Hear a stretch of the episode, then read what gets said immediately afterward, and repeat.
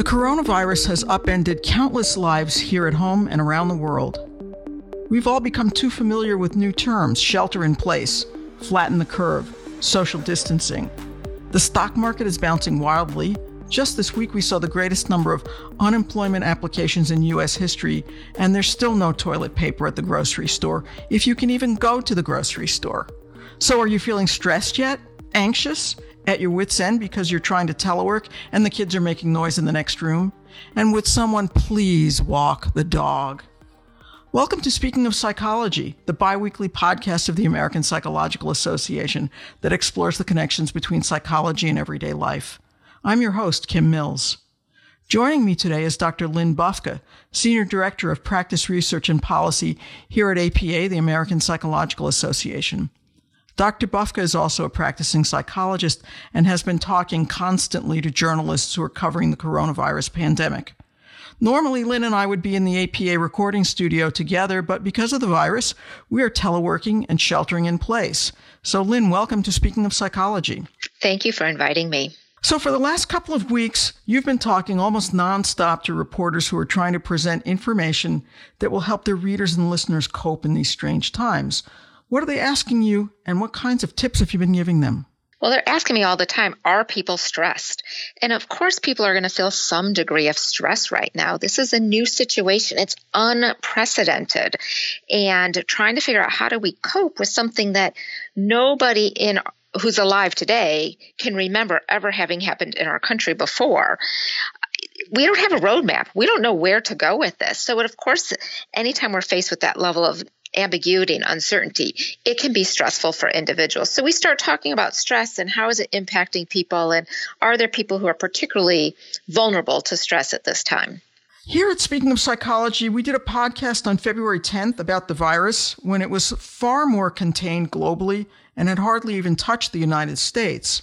As we speak, which is on March 27th, the United States has reached a grim milestone.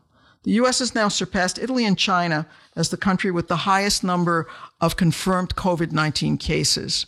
More than 1,100 people have died, and that number is rising rapidly. So, what does this information do to people's stress levels, and what do they do? What can they do to cope? Well, that certainly makes the COVID 19 crisis seem far more real when we know that we have that many cases in this country. You know, six weeks ago, when I was talking with reporters about it, the message was still the same. We need to try to identify what we're afraid of, try to address those fears, figure out how to cope and do what we need to do in order to protect ourselves and support our communities. But at the time, the threat was fairly distant and it was a question of would it actually come to us? So people felt a little more relaxed being out, doing the things that they were regularly doing. That's changed dramatically. We are all trying to figure out a new situation, a new way of operating, a new way of uh, surviving for many people. People who don't have jobs right now are not able to work because of the kind of work that they did is very much in the public. So it's a very stressful time for people who have no way to support themselves, to figure out how they're going to put food on their table for their families. So that's a particular group that's really having a difficult time right now. And then you've got a whole bunch of people across the country who are trying to figure out what exactly does shelter in place mean? What, what's essential? Is it essential for me to go out to the store and get some bananas because we're out? Or do I just wait once a week and try and get everything possible and we eat whatever it is that we've got left by the end of the week? How do I do this? What's the rhythm? And of course, as you said at the beginning, how do I live my life when I've got all these other people or maybe no one else in my house, but it's either me alone all the time or me with the same three, four, five people and nobody else. Very different way of how we're going about our days. So, what's the answer? I mean, how, how do people stay connected? And is it okay to take a walk or go to the grocery store? You know, and the recommendations vary on that. Certainly, we are asked to stay at home, to not be out and about in public to any great degree, because the transmissibility of the virus uh, is quite concerning, and the severity of the illness that people have is quite concerning. So, the more we can do to reduce transmission, the better likelihood we have of our healthcare system catching up and being able to respond to the need.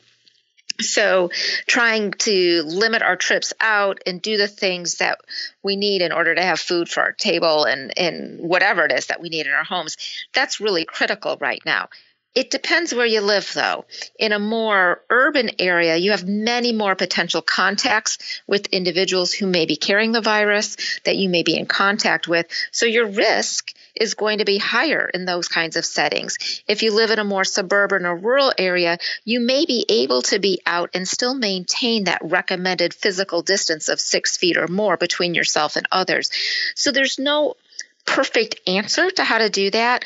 The recommendation is to really look at what the leading uh, healthcare sources are saying, the CDC, what your local community is telling you to do in terms of how to protect yourself from the virus. Because at the same time, you're also trying to maintain your emotional and physical well being. And for many people, part of that is regular physical activity, we know that connecting with nature really helps people to feel more balanced and sustained. So there's always pros and cons of trying to reduce your risk for any possible connection with the virus while still also doing things that keep you healthy. And for many people, that is a walk. That is being outside. So it be, requires really thinking through what your risks are based on the environment and the setting that you're in as well. So some people are pretty stressed. They're very anxious. They're freaking out over the whole situation. And one resource that's available to, to a lot of people is telepsychology. Could you explain what that is and how it works and if there are any limitations? So, for example, can people take advantage of it no matter where they live? Right. The question about providing healthcare via technology, we've expanded that capacity across the healthcare system in the past couple of weeks. Uh, all sorts of medical visits are happening virtually now, whether it's dermatology, whether it's a primary care visit, and yes, even with mental health. You can receive psychological services via technology. Some providers, some psychologists have been doing that for quite a while. Lots of psychologists are figuring out how to do that now. So there's questions about what kinds of technology really to sustain that continuity of care. Video conferencing, where you can actually see the other person, makes a big difference. Uh, people really like that connection. Or via the phone is another way that's happening. And yes, that can be available in lots of places for people to access care that way. There's a couple of challenges. One is making sure that psychologists and other mental and behavioral health providers have the technology to provide services via video conferencing and feel comfortable and competent to do so. So they're all working rapidly to develop that capacity so that they can meet the need. And then there's also the question of finding somebody who has the availability and is appropriately licensed. Ideally, uh, we see healthcare providers who are licensed in the jurisdiction that we live in, that we reside in. That's how traditionally healthcare has worked. And that's done in order to protect the public so that you, as the receiver of services, have know that there's an oversight body ensuring that the healthcare professional, the psychologist or whoever, has appropriate credentials, training, maintains their license, does what is expected by the state, by the jurisdiction to maintain their competence. Right now, there is some relaxation of those requirements for people to be licensed in the jurisdiction in which they're seeing somebody. So, in some places, you can quote unquote see a psychologist across state lines. So I live in Maryland. I might be seeing a patient who lives in the District of Columbia. And some places allow that. States are working rapidly to determine what they need to do in order to for their regulations to accommodate this need right now of trying to ensure care gets to the people who need it. Because just because we have a virus doesn't mean we stop having people with mental health concerns such as depression or schizophrenia or post traumatic stress disorder who really need care for those issues, as well as individuals who are feeling an increased amount of stress and distress because of the world that we're currently living in and the uncertainty related to the virus. What about insurance? How do I know if my insurance is going to cover this kind of um, patient care? That's a great question. And the first thing, if you are able to do so, call your insurer or go to the insurer's website and see what is said what it says there. Medicare is making changes to allow greater telehealth, greater access to telehealth. And private payers, other kinds of insurers, typically follow Medicare's lead. At the APA, we're working really hard to try to identify what the states are saying is permissible and not permissible, and putting together content so our members can advocate with the insurers in their locality to try to be certain that the care will be covered, whether it's provided via technology or not. But if in doubt, call your insurance company and ask that question and tell them that there's important reasons for this to happen. The data suggests care can be just as effective delivered via technology. It may feel different at first because we're used to being face to face when we receive our health care, but the data suggests for mental health concerns that it can be just as effective if it's delivered via both video conferencing and the telephone. That's great to know. So, just to be clear now, Medicare is insurance that covers um, seniors, people who are generally over 65 and aren't working with, and have other insurance. But what about Medicaid? What about people who are lower income who may be relying on Medicaid? Right. Medicaid is a insurance that is uh, determined state by state by state. Medicaid too is also on a state by state basis, making more flexibility in terms of the options for how care is delivered because many people who receive Medicaid are also at risk, at higher risk for coronavirus than the average people in the population because these are individuals who have um, perhaps other kinds of health conditions or perhaps not able to work because of uh, health conditions, right? So they need uh, to have Medicaid as their insurance, but it also means because of the health conditions, they might be more vulnerable to COVID 19, thereby making it even more of a priority that those individuals have access to care through technology. But it's not a given that it's going to happen in every single state. Uh, as an organization, APA is working on these kinds of issues, as are other healthcare organizations. I am hopeful that we will see a lot more flexibility in terms of how care gets paid for, what kind of care gets paid for. So long as we're providing quality care and meeting the needs of our patients and can demonstrate that, I hope that payers will still see the benefits then for paying for that care, regardless of whether it's delivered in person or delivered over the phone. What's happening for people who have, say, substance use issues? Maybe they're in recovery, they've been going to AA or NA meetings, and now they can't. What are they supposed to be doing? Well, I've just learned recently there are some great online resources for AA and NA. And for anybody in that situation, strongly encourage you to look for those. A friend of mine just sent me a link to a whole bunch of resources for online NA. And I've heard wonderful things for people who've connected with groups. So it is possible to get that kind of support through online, through virtual means. But it's going to be different, right? We're going to have to make a little extra effort to find the right one that works for us and to make those connections. Part of the why AA and NA is so valuable is that individuals are in a group with others who've had similar experiences. And that can be a very powerful support for someone trying to make significant changes in their life getting that support through virtual means is possible and can make a difference in a person's life. And I would say is critical in order for someone to maintain the kind of lifestyle, the sobriety that they have been attaining in their life and to keep sustain that because that's going to be critical for long-term well-being. When we're under stress, there's the challenge of feeling pulled into the things that make us feel good in the short term. And substances can make us feel good in the short term, but the long run can be really problematic for people who've got a history of not using them and using them well and, and abusing them and having problems with that. So anything we can do to help ourselves, help the people we care about not return to that path will be critical right now. And of course, there are a lot of applications out there that allow you to reach out to your friends. And if you've got sponsors, if you're in a program where you need to do that, I mean, you can do that online, right? There's Zoom and Skype and ma- many ways of connecting now, FaceTime. Absolutely. I mean, it feels like it feels a little hard right now because it's different, right? It was easy to show up at a meeting and see your sponsor. Now you have to make a little more effort to connect to your sponsor in a different way. But once you create that pattern, create that habit of doing it, and this would be for any connections that people have in their lives. Once you make these new connections, have a standing date with your best friend on Tuesday nights, it will become easier to do those connections in new ways and you can still get that same sort of intimate close connection that can be sustaining and provide the support that we all really want right now so some of these some of us out here are, are in quarantine, um, maybe because we've been exposed to someone with the virus, or maybe even have the virus but aren't sick enough to be in the hospital. Um, um these are people who are probably experience a host of even different feelings. What, what are the psychological impacts of quarantine, and what can people do to manage that? Yeah, we know that quarantine can be hard.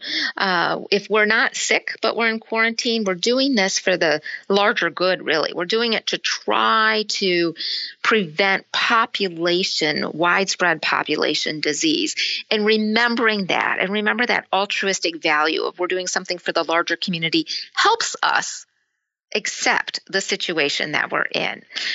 But it's not surprising that people are going to feel some boredom, are going to feel irritation, unhappy, feel like it's unfair. Acknowledge those feelings, recognize that that's what you're feeling, accept that that's how you're feeling, but then move from that. Try to let go of it and focus on the things that you do have. If you're not sick, you still have your health. You hopefully have access to the resources that you need, or you can begin to problem solve for how to get access to those resources. And you can do things to try to find ways to connect online, even if you're not interacting physically with others. If you are sick with COVID 19, you're staying quarantined in order to not spread it in the community that's critical. Hopefully, you have somebody who can provide you with the assistance you need while you're sick because you could be really sick and not have the energy to get out there and do what you would normally do or even to get you know yourself fed so trying to do the things to keep your health going while you're in quarantine will be your critical step when you have the at the sickest part of it. For anyone who has not yet had the disease but the potential is there now would be a good time to think about how would i manage quarantine if that happens to me?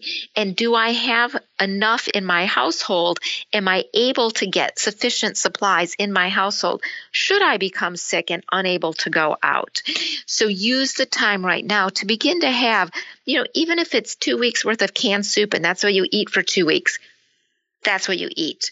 At least it's there. It's something you don't have to worry about and be stressed about should the event that people fear happen, and that is to actually develop sickness because of the virus. So, do you have any advice for people who are teleworking, but they also have their kids at home and maybe they need to be helping them with the schoolwork or they're fighting over who gets to use the computer when? Uh, how, how can people deal with that? For all of us right now with these changed circumstances, giving ourselves a little grace and giving the people we live with a little grace is going to go a long way. We're all feeling some feelings maybe we weren't having a couple weeks ago, uh, and they may come out in surprising ways. Recognizing that, being a little more patient with yourself and your and the others in your household is a good starting point. But then talk with the, talk with the other adults in your household about what each of you is hoping to accomplish while you're under this time being at home. How can you best do that in ways that feel balanced and fair so that you each are able to work if that's what you're both trying to do as well as parent take care of other household responsibilities. Try to have a game plan with the people that you live with. And then think about the kids. What are their needs right now? You know for really young kids really they just want to have a stable base. They want to feel loved. They want to know that they've got the attention of the people who are important in their lives. For older kids, you're going to be thinking about trying to maintain some structure with them and help them continue with their learning, but it's not going to be perfect by any means at all. And certainly, middle school kids and teenagers and college students who are suddenly home and weren't expecting this are going to have a, an array of emotions just like their parents and the other adults in the house. Giving them space to acknowledge those emotions is important. But once you've done all that, try to figure out routines that are going to work for your household. There's no perfect answer, but having some expectations around who gets to have access to the computer when, trying to carve out some workspace, some physical workspace, so that others in the house understand that if you're sitting in this chair with a laptop in front of you, that's when you're working you will let them know when you can be disturbed um, because not everyone's going to have the luxury of having private spaces to work in.